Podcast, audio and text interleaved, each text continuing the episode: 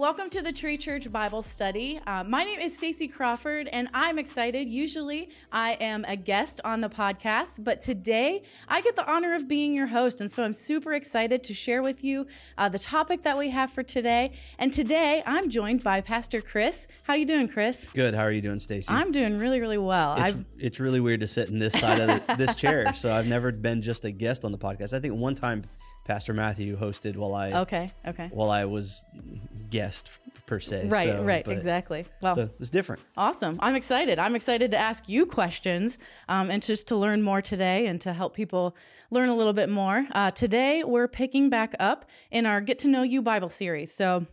We've done some Jonah, but we were like, we're going to take a break and we're going to dive back into uh, getting to know our Bible a little bit more. And what we've kind of been doing is just learning more about where the Bible came from, why it's authoritative in our lives, uh, when it was written, and so many other things.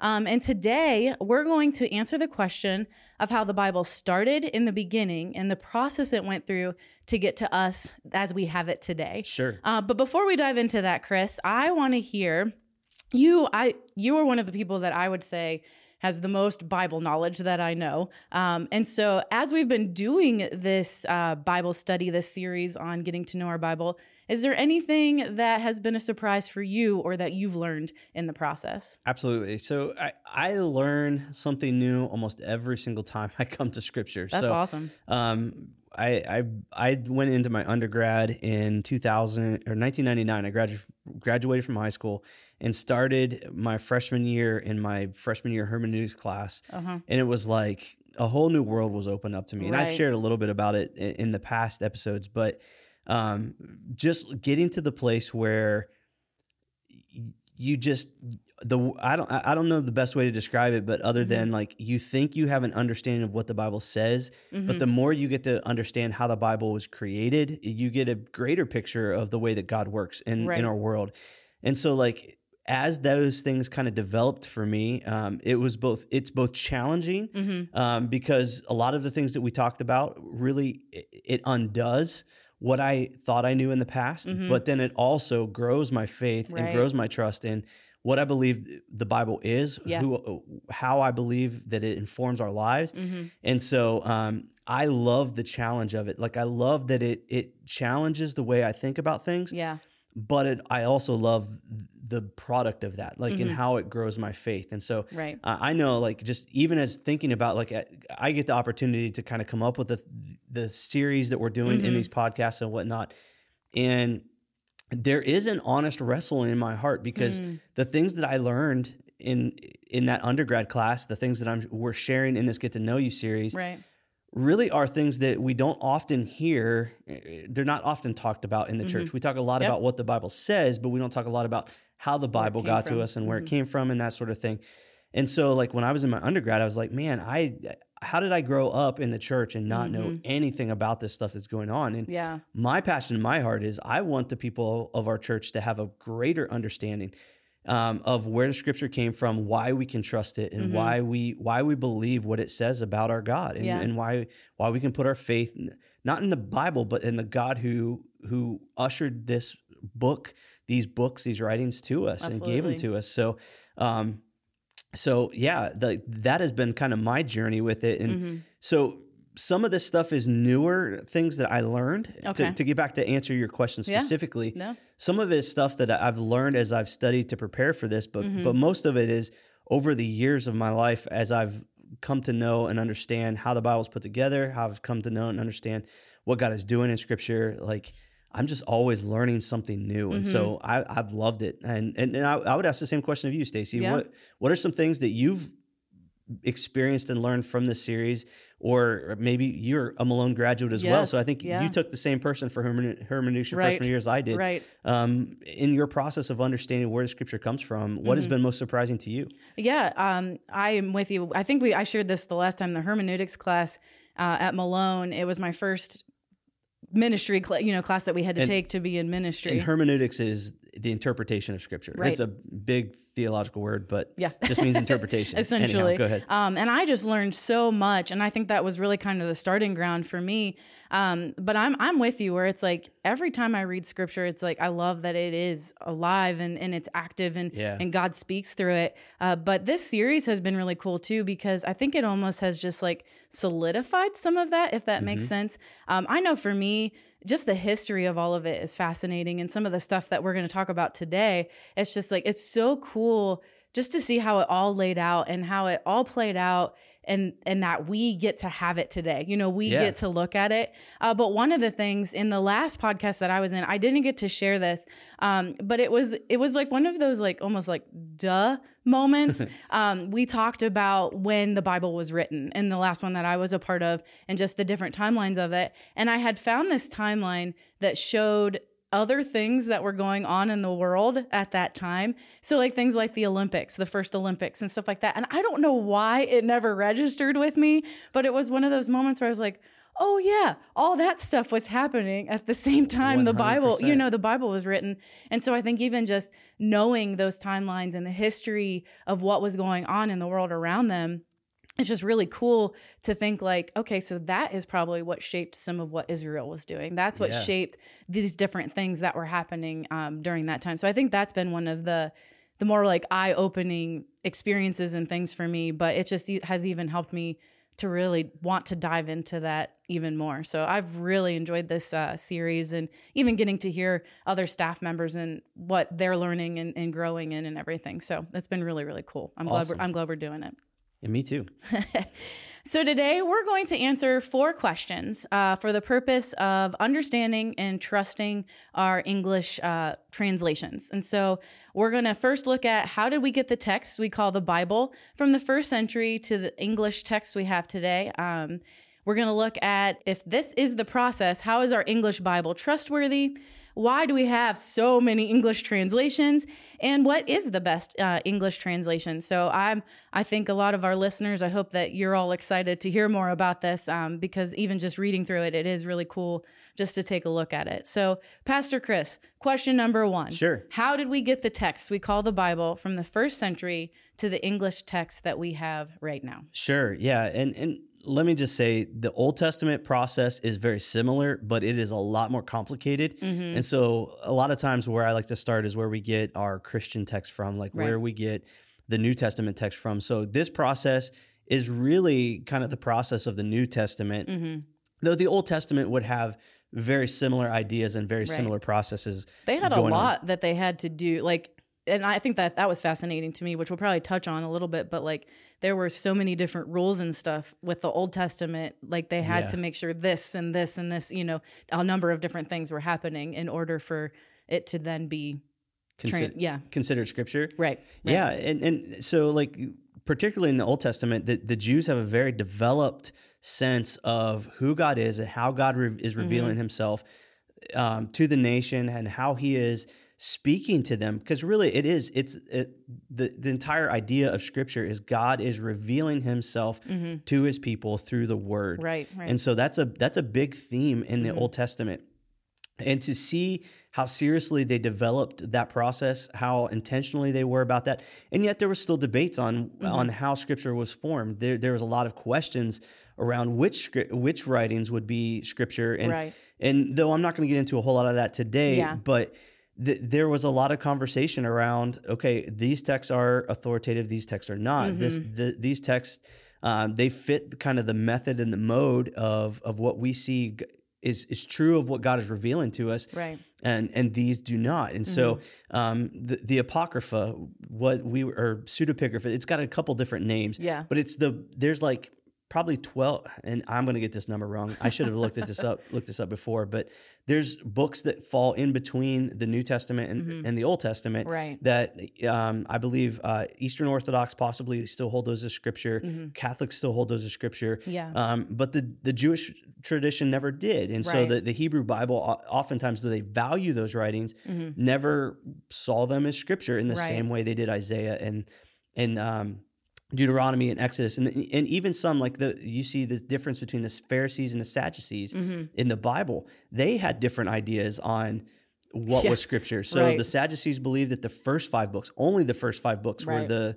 the scripture. The Sad or the Pharisees thought that all of um, and and I I never get the the numbers of the books right. I think there's 37 books in the Old Testament. Uh, no, I I always get this wrong.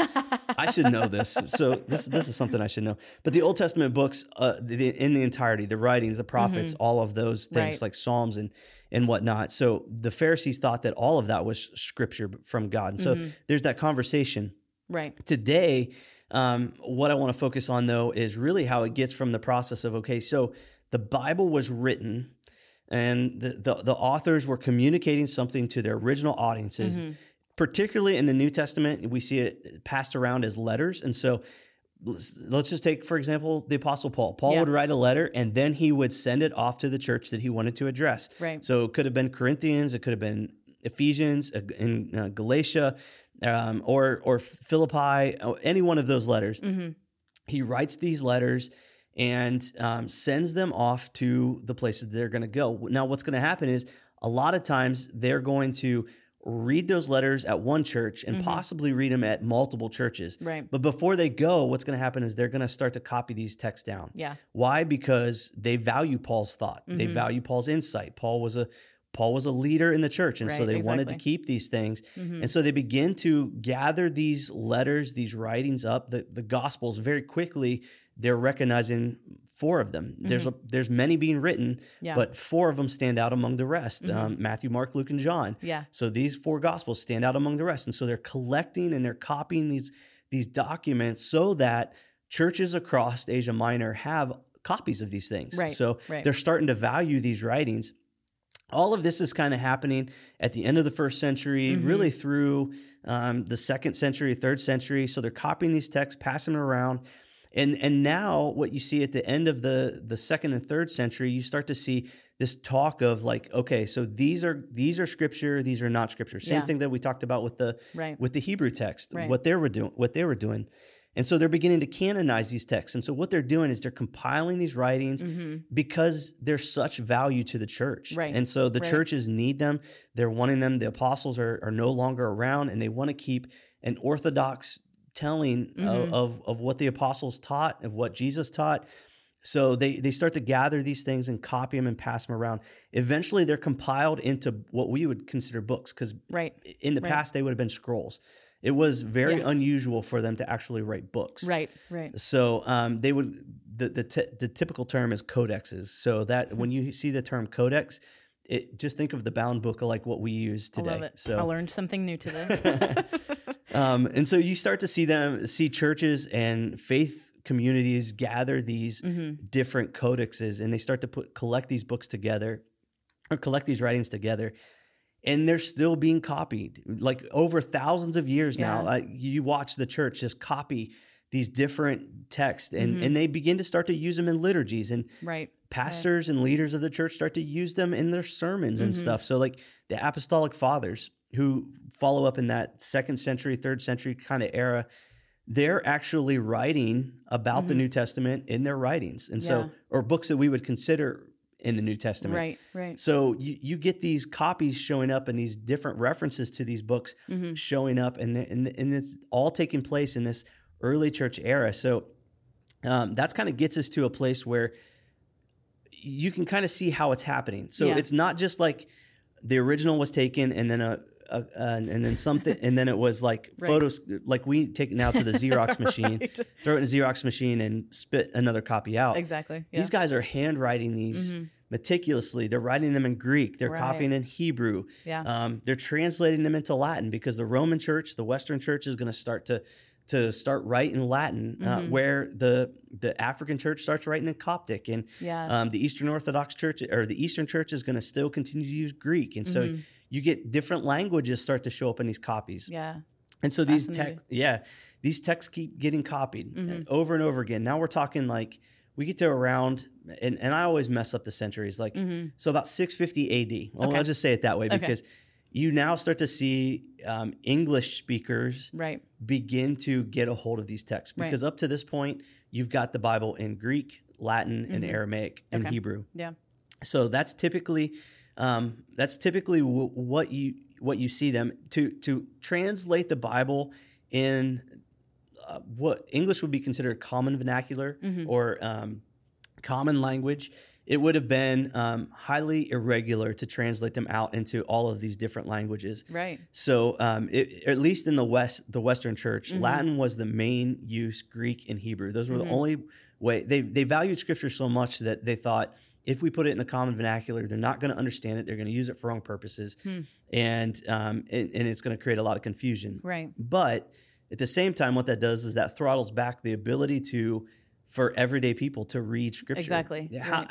Thinking about your life, Stacey, Yeah. and the role that the Bible plays in your life why how how's it been important or why is Mm. it important that you get the opportunity to read the text in your own language Uh, because I can understand it. I mean, you know, if it was in any other language, that would be it would be a barrier and it it would be more challenging. You know, like Yeah. nowadays we have translators and things like that. You know, nowadays I could go on the computer, but to not be able to read it in the language I can understand, I I mean, it would essentially feel like it would keep me from knowing Jesus. It would keep me Yeah. from knowing God deeper. Whereas now, you know, I just open my Bible and I'm like, I understand, you know, because I can read it in the language that I have. So um, it's so super important. So to think about these people that may not have been able to read Sure, it, like yeah. I, it, it's it's it's interesting. It's just it's crazy to think that there was a time when people who spoke English they couldn't have read the Bible. They Right. might not have understood it and would have needed a translator or some somebody to help them to better understand. And we're just I'm so thankful that that's not you know how it is for us today. and for centuries they would go to church and they would hear a latin service they would hear a latin message out of a latin bible and and so imagine standing in church today Yeah. and not being able to understand what's being said Right. Right. and just having to trust that and and, and there there are good reasons for why um, I, don't know if you're you're getting this concept as you're listening to this as as everybody's listening to this but the script the bible reading the bible is difficult it's complicated Mm-hmm. Right. and so having someone who truly understands and can can translate that and, Right. and uh, exegete is the right the, the proper term for it Right. but explain it to um, to you is helpful Yeah. but also if you don't have it to where you can go and look at it yourself Right. it also creates an opportunity for abuse and, and, Mhm. Exactly. and missaying what what's being said and so Right. this was really why the reformers were so kicked on Yeah. um, getting the bible in a common language Right. so that everyday people could see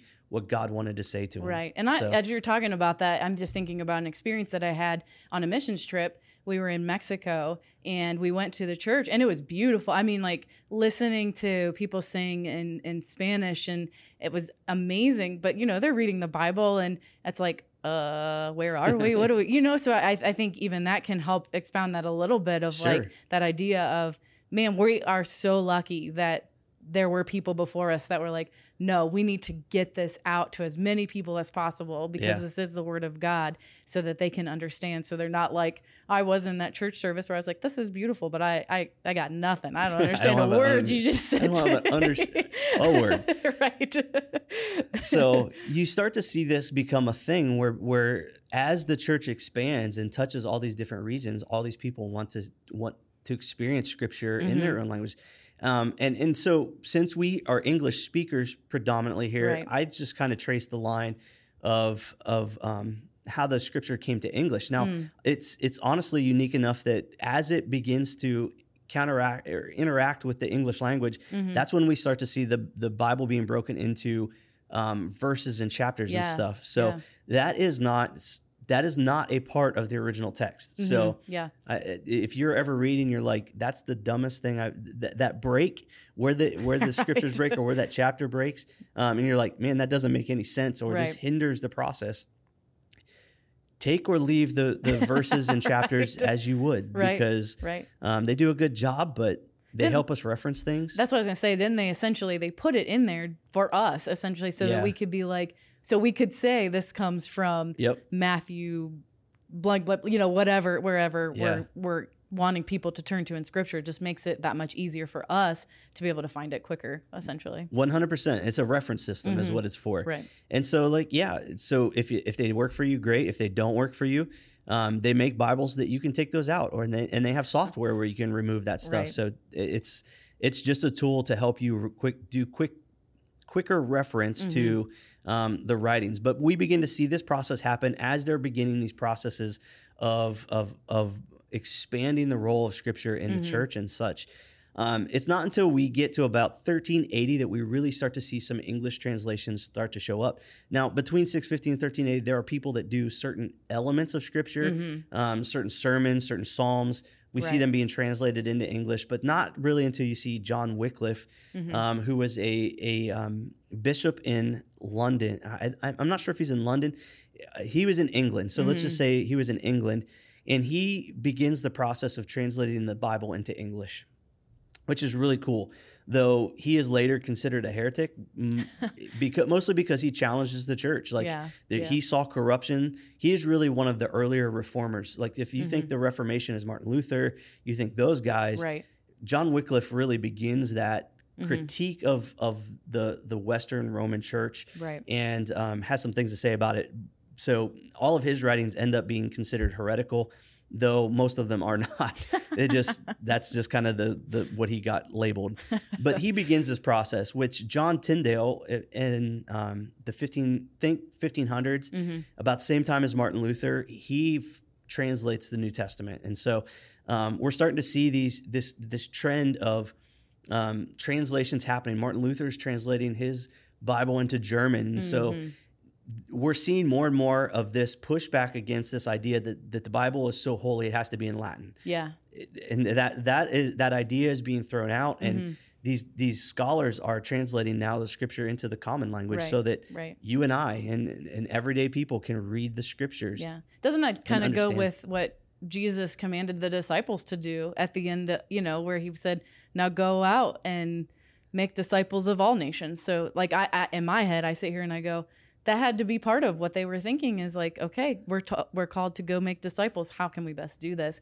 And if I were one of them, then I'd be like, let's get the Bible out to everybody. Yeah, and they did, and and Mm-hmm. they one of the problems was though was literacy at this point. Mm-hmm. So a lot of people though they were beginning, and, and Gutenberg print, printing press was a big motivator and a big big um, tool that really allowed this to to take to take off um, Yeah. because a lot of people were illiterate up to this point. Right, right. So even translating in the common vernacular, it would have been a select group of people that could read it, but at least people would have been able to hear scripture in their own language. Right, right. Um, but Gutenberg creates the printing press, literacy goes up. These Bibles now are being copied and copied and copied. And yet it's not until about 1611 that we get our first authorized English version Hmm. of the, the Bible. You know what that, that one's called? the King James. There you go. the King James version. So the King James version is essentially the the it's it was originally called the authorized version, and it gets named the King James version because the scholars wrote it in honor of. Can you guess who? Um, hmm, King James? King James. There you go. Very good. So in 1611, the, the authorized version is created, and King James, it's named after the king at the time who Mm-hmm. kind of sanctioned it. This was an act of rebellion, for lack of a better term. That's so great. the Western Church was still pretty predominant. Like Yeah. Mm-hmm. you're going to read the Bible in Latin, and this is the only way it should be read. Right. Um, and and so in James's act of rebellion and breaking with England's breaking with um, with the, the the Roman Catholic Church, Mm-hmm. you get the authorized version kind of birthed out of that. And so um, so it's both political and it's and it's a blessing. God used Right. it as a blessing Right. to to bring this into the English vernacular. Now, here's the thing. This doesn't stop here. That there a lot of people think like the King James version, the authorized version, and we're going to talk about this more in a minute. Um, that was kind of the end all be all. It, it, Right. it, it, it stopped there, and this was the peak of scholarship, and this was God's holy word. And, and and the reality is that it doesn't stop there. Copies upon copies upon copies Right. have been made Right. of these texts, particularly now that the printing press is out. Um, the the problems that the the texts were having with like handwriting copies Mm-hmm. was no longer a thing. They could make copies just by setting a typeset and then making multiple Right. multiple copies very quickly. Yeah. and, and, and I'm not talking like Xerox. I just ran off hundred copies of it, but I mean, you you've gone from something that would take years to something that takes months now to Yeah, do. exactly. And so, like, you start to see the scripture just ex- just spread, and Mm-hmm. and people start to read it. But the reality is, we find new copies of almost every single year. They're Hmm. they're publishing more and more copies that they found. They're finding older copies. They're finding better copies. Huh. Um, they're finding uh, copies that we didn't even know exist, like that they didn't even know. Right. And so, um, and when I say copies, I'm talking like ancient papyruses, stuff Mm-hmm. from early second century or late first century, like Yeah. stuff that really helps us understand better the process. Because you got to think, and and and we're going to talk about here in the second question, really the idea that people were hand copying stuff, the peop- Mm-hmm. the idea that this was being copied to another copyist to another copyist, and Yeah. some people may have only gotten a copy of the copy of the copy, Right. Right. and thinking about how how things change and and I don't know if you've ever copied anything down. Um, yes and no. yeah, I, I remember. I just remember early typing class, like I was seventh Right. grade, taking my Right. first typing class, and I remember some of the tran, some of the, some of the things that I did, and Yeah. like you had to look at a book and type what you were Yep. typing. Exactly. So exactly. I remember looking at that and thinking, like, that's terrible. Right. Like that's not hardly even legible. Yeah. And I just copied straight out of this book.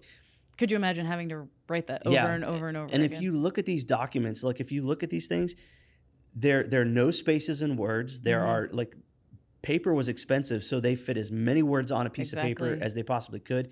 Everything's in lines. Yeah. So I don't know about you, but I re- I lose my place when I'm reading all the time and I have to start over again. exactly. So you get all these different things going on Mm-hmm. that this system really is.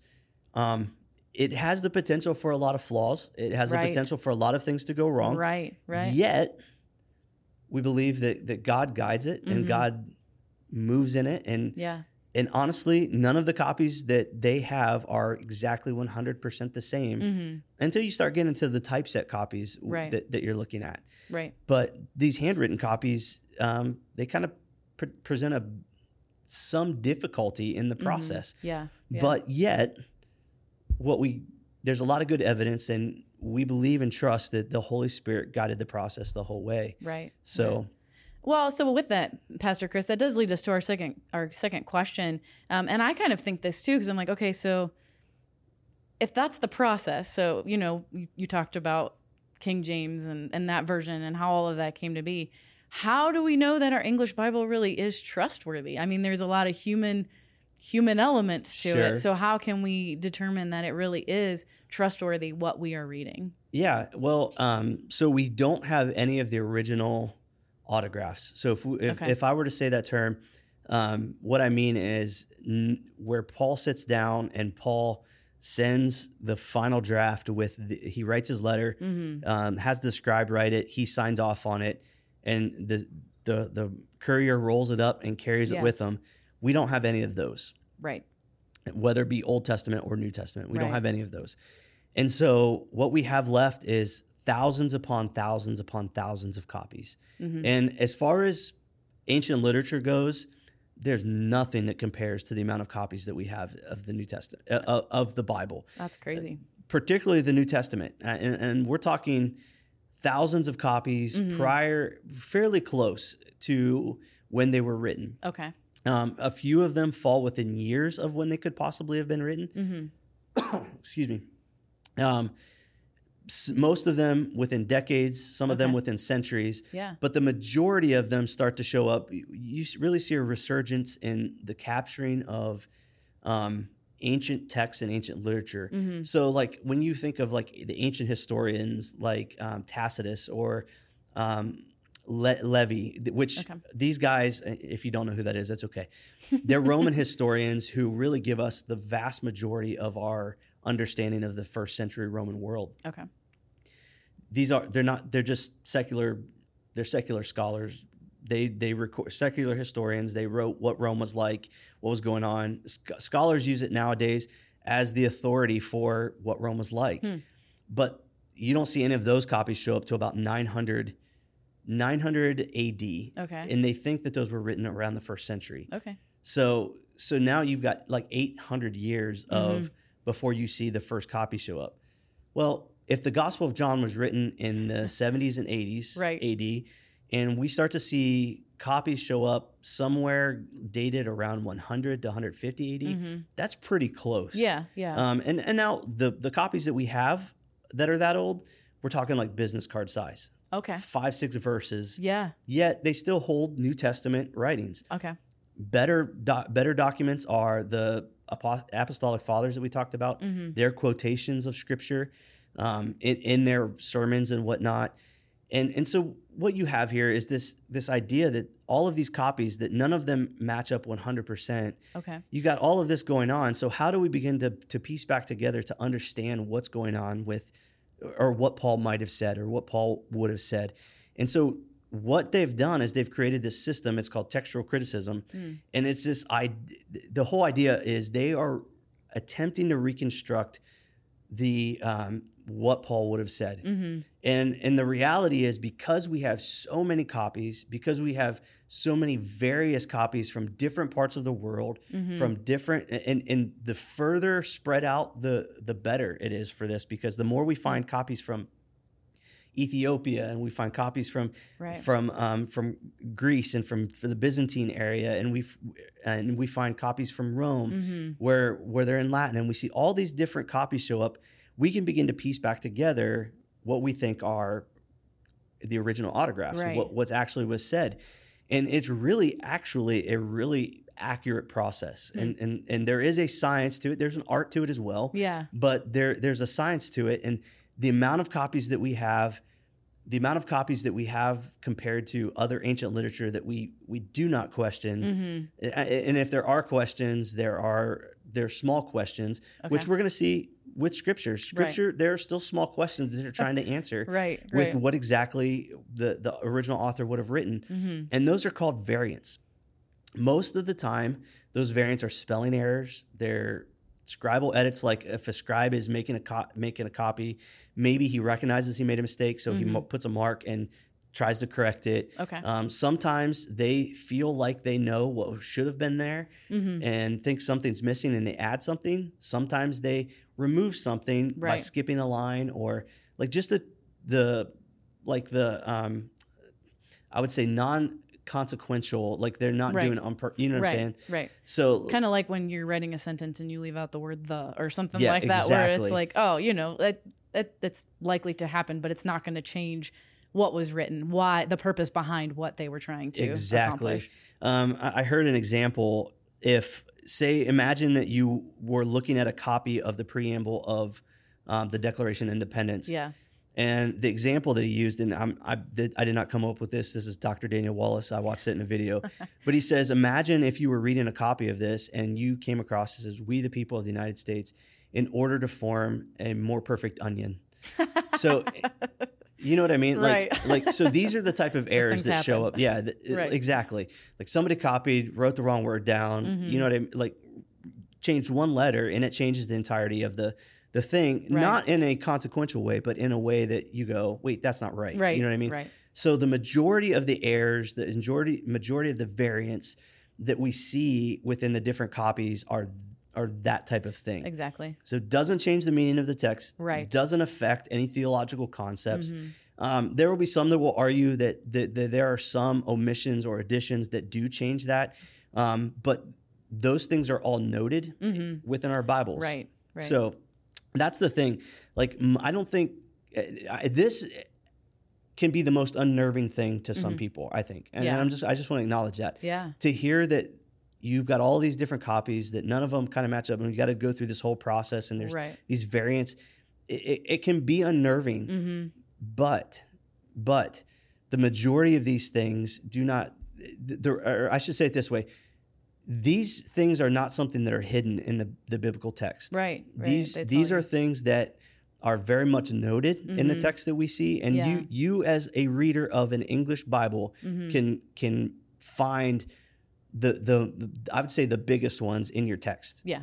Yeah. so um have you ever heard or ever been reading in mark 16 and come to the very end of the of mark and go and see this heading at the, in your bible it says the shorter ending of mark the longer ending Yes. of mark Yeah. Yeah. well, this is one of those places where the copies don't really kind of mesh on w- eh, what's working Which best. Yeah, and and the textual critics they go, we get a lot of copies that have all three of these these different Hmm. Yeah. and even the best copies kind of vary on where it, where it ends here. Right, right. So they give you all three options. Yeah. And, and, and let you kind of read through and decide. Yeah. Like, so we see that in Mark 16. That's Mm-hmm. one of them where you see uh, what we would call a variant. And a lot of people ask that question, like, why does Mark have three different endings? Right, right. Well, this is why, because scribes at one point copied it in, maybe a page, maybe a piece of the papyrus fell off as it was being Mm-hmm. True. passed along. Uh, We don't know. You know what I mean? Right. But um, Mark 16 is one of them. John 8's another one. You see the little note there that says this right there in John 8. This text may not have been con- is not found in the oldest manuscripts. Mm-hmm. Um, you you see that right there noted in your English translation. Right, so, right. Like it's not like this is a conspiracy and people are trying to hide We're going to keep things. this from you. right, right. Yeah, the the process of textual criticism, I said, is a, it's a science, but it's also an art, and so Mm-hmm. Right. scholars are trying to navigate and give us the best understanding with the evidence that we have of what they think is the the most accurate of the text. The other place that you see them is footnotes. Right. So if you l- look at your Bible and you go down to the bottom, you or if you're reading through the text and you see this tiny little letter up beside Mm-hmm. your your um, text, these are oftentimes different readings of the text that they think that are convincing enough that it needs to be noted, but not convincing enough to make the main text. Mm-hmm. Right. Does that Yeah. make sense? Yeah, it makes perfect sense. And and honestly, I would even encourage those who are listening, just check those out sometime Yeah. because it really is uh, just fascinating to just kind of look and see, oh, okay, that that makes sense or that's interesting. You know, just interesting to note as you're reading it. So And a lot of times, the footnotes, what you're seeing is a difference between. Um, sometimes a scribe will bring clarity to a pronoun. So um, Right. the pronoun would have originally been there, Exactly. and yet, so for instance, if Jesus is talking and the scripture just says he, Mm-hmm. oftentimes the translators or um, the the textual critics who are putting the text together will allow one of the co- one of the um, ideas of Jesus, the name Jesus being there. So Jesus said this instead Mm-hmm. Right. of he said this. exactly, exactly. So it's if you use context, you would realize nothing's changed there, right? right, Like right. Jesus is still the one speaking. Jesus is he. Yeah, Jesus is he. That's exactly right. So you can see if you read those footnotes, you'll see like the textual variants are are are minimal, minimally impacting. Mm-hmm. Right. They are. Um, while there may be a lot of them, as we look at across the the breadth of, I mean, we're talking two thousand years of Mm-hmm. copies. exactly. As we look across the breadth of these copies, yes, there there may be a lot of them, but again, they're inconsequential. They are um, they're they're rare, rarely, if ever, impacting of any theological truth, and none of Mm-hmm. them revolve around the ideas that we would say are core tenets of our faith. Right. So, in all all for all intents and purposes, like we we have the text Yeah, that, that exactly. the the writers wrote. So Mm-hmm. there's really there's really no reason to think that when we pick up an English translation, and I had somebody ask me this question: if we don't read Greek, how how can we know that we're Hmm. we're getting the the, the right tran- tra- right translation right, right. because translation's a process too we're going to talk about that here in a second but Exactly. how do we know that we're well the translators are smart Mm-hmm. the the people that put these together are smart and they they Yeah. really have a good idea that we have a great accurate representation of what the scriptures say Right. And I think some of it is just trusting that process. And I think kind of like what you said as as I'm sitting here just taking this all in, just that idea of like it's still leading us closer to God. Right. What God wanted to speak to us is still in there. So could there be some of these variants? Could there be some other things? Yes, but it doesn't deter us from the purpose of what God wants us to learn from whatever that scripture has to say. right And and how he wants to speak that into our lives. yeah and even even there, there's this term that goes out there the, the inerrancy of scripture Mm-hmm. those that hold to the inerrancy of scripture hold to the inerrancy of the autographs Mm-hmm. so they even those who have the highest regard for scripture recognize oh this is the process Right. the, these are the these are the things that we see that that we have to deal the changes in the Mm-hmm. text that we have to deal with and yet they still are a proponent of having the highest regard for these texts that we have right. and and I, I sit here today like in in my and i would not say that i am a scholar by far in any of this like in my understanding of it, like I have full trust and faith that, that these are the texts that God wants us to have Exactly. today. And so Right. um, we put our trust in it because we believe that those who told the stories, we believe that what they said is true. Right. And so, and Right. that, that the church faithfully transmitted those things. And, and I I should say the Holy Spirit through the church Right. Yeah. have handed those things down to us. Exactly. Yeah. So That's good stuff. So, Pastor Chris, why do we have so many English translations? sure. Because there's a lot. yeah, there are a lot. Yeah, just go to Bible Gateway one time, and Yep. Bible Gateway is a, a program, and if you just pull up the translation tab, like you can, it's usually one to two scrolls to get to the bottom of it. It's It's wild. it's got a lot, and that's just the ones that are open license for them to be able to use. Yeah. So um, there's new translations coming out all the time, Mm-hmm. and and so the reason that we have so many different translations is because there are some of those variables in there, Mm-hmm. and and because languages do not map one to one on top of each other. So Right. You mentioned Spanish earlier. Yeah. Spanish does not map one to one on English. No. There not only are there different words, there are different ways that Spanish uses the language as opposed to English. Right. Right. So all of that creates a a bit of an art form that's Mm-hmm. needed to really gravitate and, and grab the sense of what's being said. Right, right. Um, even if you look, I don't know if you know this, but um, I I've been to England before, and even some of the words in their English is different from American English. So it is 100%, it's so it's so fascinating. So it's not even just Spanish; it's English to English essentially too. So there are so many different variations of of different words and what they mean for different communities. Well, even think about Stacy about how our language has changed so much from the time from when we were even in high school. Right. Think about the lingo and the slang and the like yeah. Language is contextual. It's wrapped in our Mm-hmm. context that we're in. And so what is common today will not be common Exactly. in 5 years from now. And Right. I, I, maybe you and I were joking about this. Maybe it was somebody else, but oh, it, it was me and my sister in law last night. We were kind of laughing how the trends that kind of happen on social media, like by the time an old person like me looks them up, like they're done past and the new trend has started. Exactly. So like Exactly. to, to look up and understand what what young people are saying, it, it's hard. So like it's con- language is contextually Mm-hmm. uh, wrapped, and there's there's so much to getting from in, in uh, the Greek language, Mm-hmm. which right now I'm I'm in the process of learning how to translate the Greek language. So getting from the Greek language, which was changing at the time, Mm-hmm.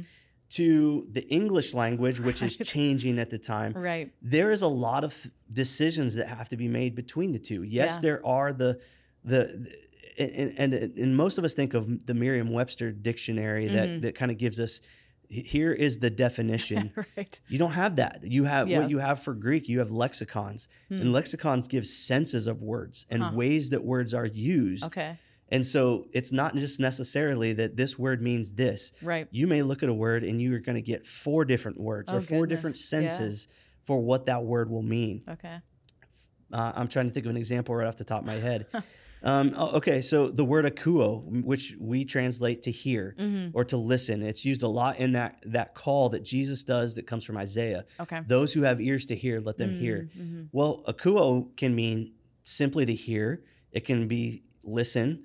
It can be to understand. Hmm. Each one of those translations carry a different sense to them. Hmm. So the translator's job is to go from I see the word akuo.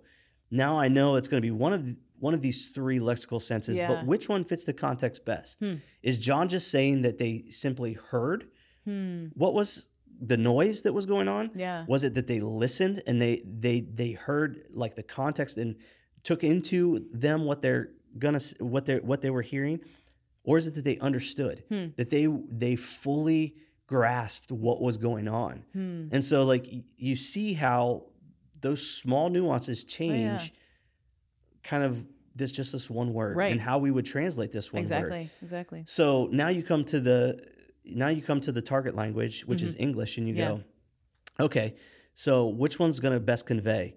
If I just say listen, listen means a whole lot. I can listen to a podcast. I can listen to my mom. Does does that mean that I did what my mom asked me to do? No. No, because the the sense may be that John says, "Hey, let those who have an ear Mm-hmm. listen to what's being said," and and he what he means is understand it, Yeah. take it in, meditate on it. You know what I mean? Right. So now instead of just saying listen on the target language, I may say I may say let those who have a hear understand and and think on and, Mm. Right. and meditate on. You know what I mean? to give right. further understanding in Mhm. our language. Exactly. So yeah. is that one of the lexical senses? No, hmm but does that con- connect the sense of what's going on in the text? For me and you, most definitely. Yeah, you know what I'm saying. Mhm. So this is the this is the translation process, and so when we come to our English translations, you've got scholars making decisions all over the place, Yeah. and they're different. And then you've got scholars learning more, and we've got new new documents. I mean, in 1945, we got the Dead Sea Scrolls that changed. Mhm. That changed the world of Old Testament scholarship in a lot of different ways. the- Yeah. The way we translate, because to the date, these were the oldest texts that, Mhm. that they found. So Right, right. um, it changed. It changed all that. They Mhm. they went back to the textual criticism process and reevaluated the the the text and they compared them and they're contrasting them and they're they're retranslating and Mhm. all of that. And so um, all of these things kind of impact how we translate. So that's why you see new translations show up time and time again Hmm. because it is an art and it's a science. It's it's there, it's just this process of finding the best way to communicate what God was communicating to his people. Right, right. So Yeah, and you know, I appreciate that there's so many different translations. I know there have been a number of times where I've compared them, um, and I don't want to get ahead of myself, but just for different things. Mhm. And uh, it is super helpful because sometimes one translation might use this word, and it's like, oh, like kind of what you were saying earlier, where it's like I can hear something. But to actually like do it is Yeah. is a totally different meaning in Yeah. in the English language, and so um, I think that having those different translations has even helped me to better understand exactly what it is that that God is wanting to speak, that God's wanting to say. Do you have experience with that as well? yeah, so I, that oftentimes that's one of the best tools that you can do. Mm-hmm. Um, the best tools that you can use when you're doing when you're reading a passage of scripture. So if Mhm. you're doing Bible study and you want to get a greater sense of what's being said, like I, I did a a little class not too long ago where we used Philippians 4:13 as an example. Mm-hmm. And so I brought it out and showed it in the NIV and I showed it in the NLT and I showed it in the uh, ESV and I showed it in all these different translations. And you begin to see these small nuance, nuanced changes in how these how these committees and translators really how they wanted to capture the essence of what the Greek was actually saying. Mm-hmm. And and so like the NLT, uh, the if I'm remembering the passage right, and I'm not always best at remembering memorizing scripture, Hmm. but Philippians 4:13, I can do all things through Him who Right. me strength. Right. So that's the ESV version. I'm Mhm. pretty sure that's pretty close to the NIV, NIV, version yes. too. So I can do all things through Him who gives me strength. The NLT goes, I can do all things, or I, I think it says, I can do everything through Christ Jesus who gives me strength. Mm. So the NLT has decided to to translate to to fill in the gaps there Mm-hmm. with who some of the pronouns are. Yeah. You know what I mean? So Right. it gives us the name Jesus Christ. Mm-hmm. Well, that's not actually in the text, Yeah. but it is in the text Right, because right. the he refers to Jesus Christ. Mm-hmm. So you get this process of where these these guys they're just making this decision. But if you're newer to the faith and you're newer to reading scripture, it's helpful to have that Jesus Christ in there Exactly. because it takes away those gaps where you're trying to you're trying Who's to he? What- understand. yeah. yeah, who, who are you he? talking about? Yeah. What are all things? And and so like yes. um, the different translations don't really clear that up. You need to go to the context and Right. look look further out at the other verses around it. Right. But um, but you get the sense of what Yeah, I'm saying. Like exactly. a textual comparison can bring you more information because Mhm. each each version is going to highlight something different for a different yes. reason. Yeah. Exactly. Exactly. Uh, so we have all these translations, and I know some people have opinions on what's the best. Sure. Which one should I use? So, what is the best English translation that we have? Okay, so um, the, there is, there's a thought out there, and, and, and I'm going to be careful. Um, our New Testament professor, the, or the guy who did our hermeneutics class, Mm-hmm. had very strong opinions about this. yes, he did. And so um, there's a thought out there that the King James Version, the one from 1611, that it is the closest to the original, Mhm. the original the original manuscripts Right. that the, the writers wrote.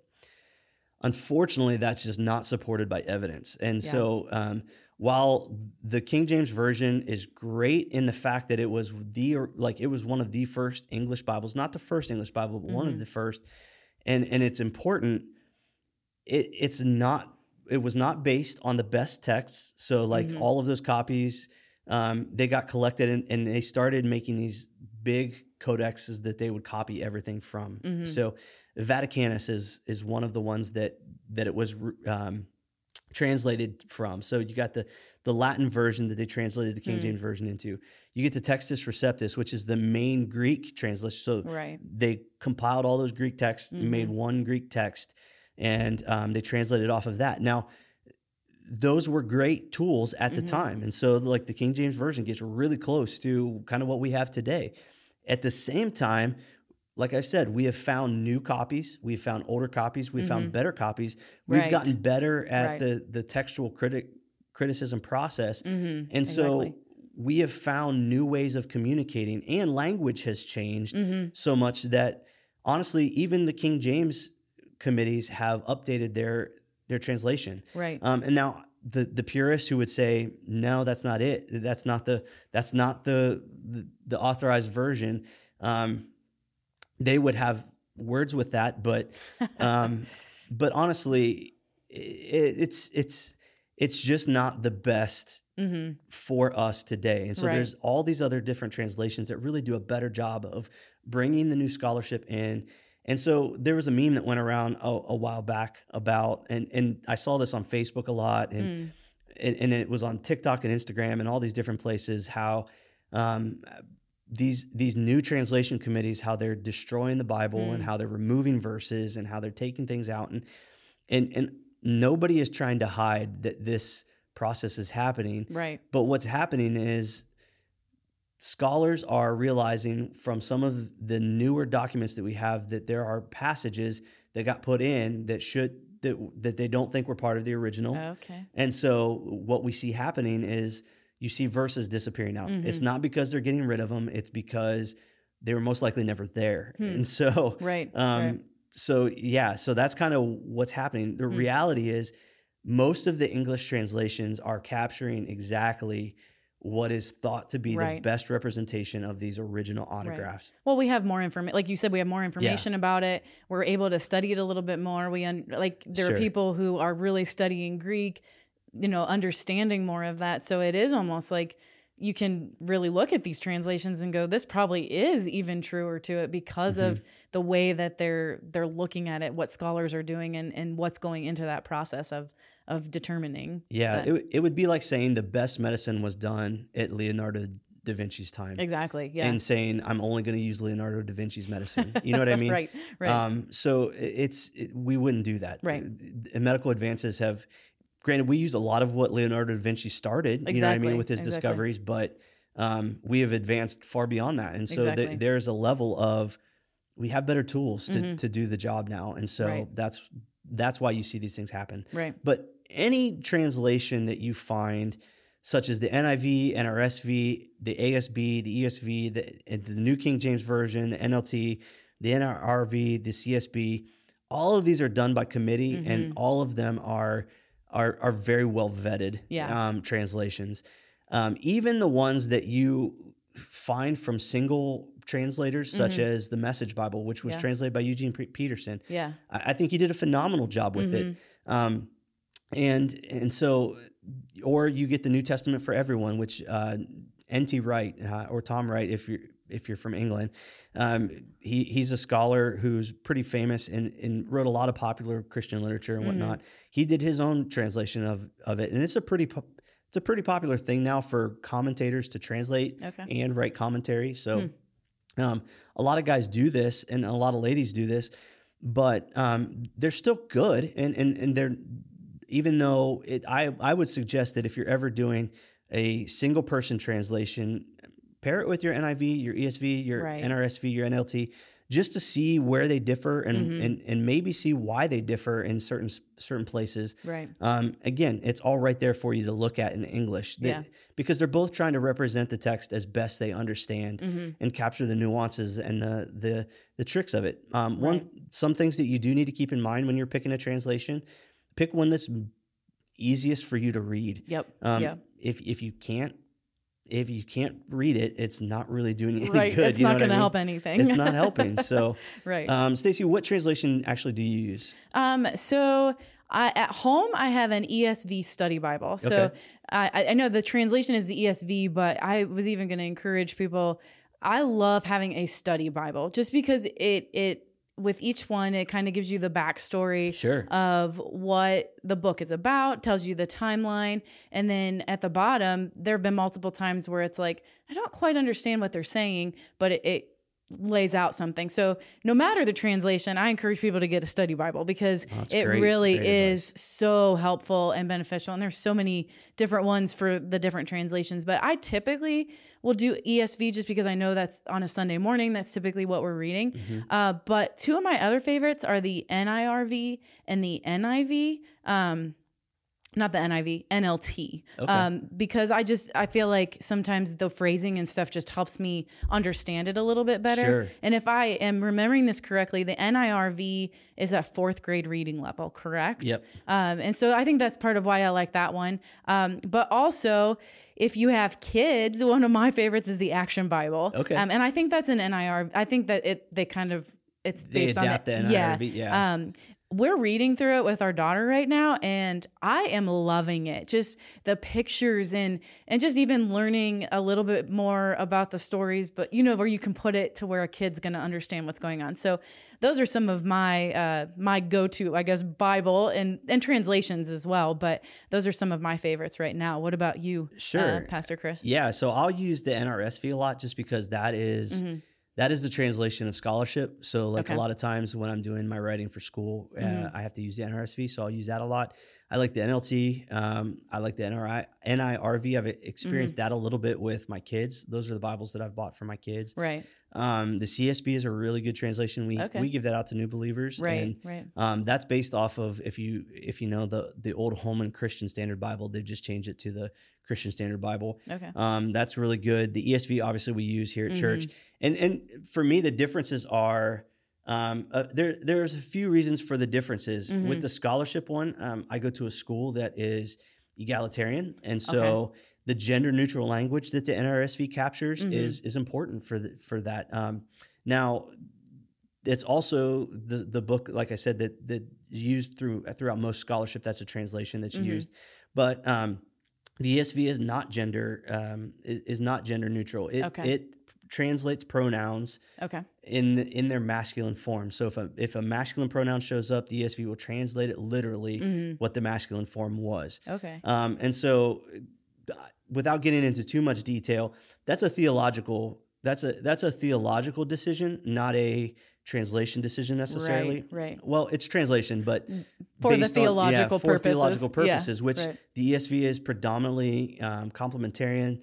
Um, the NIV, and NRSV, those that do gender neutral, they they're typically egalitarian Okay. in background. Um, the importance of that, though, is not that even though the the the Greek may be literally a masculine pronoun, Mm-hmm. it could be referring to the church as a whole. oh okay So Okay.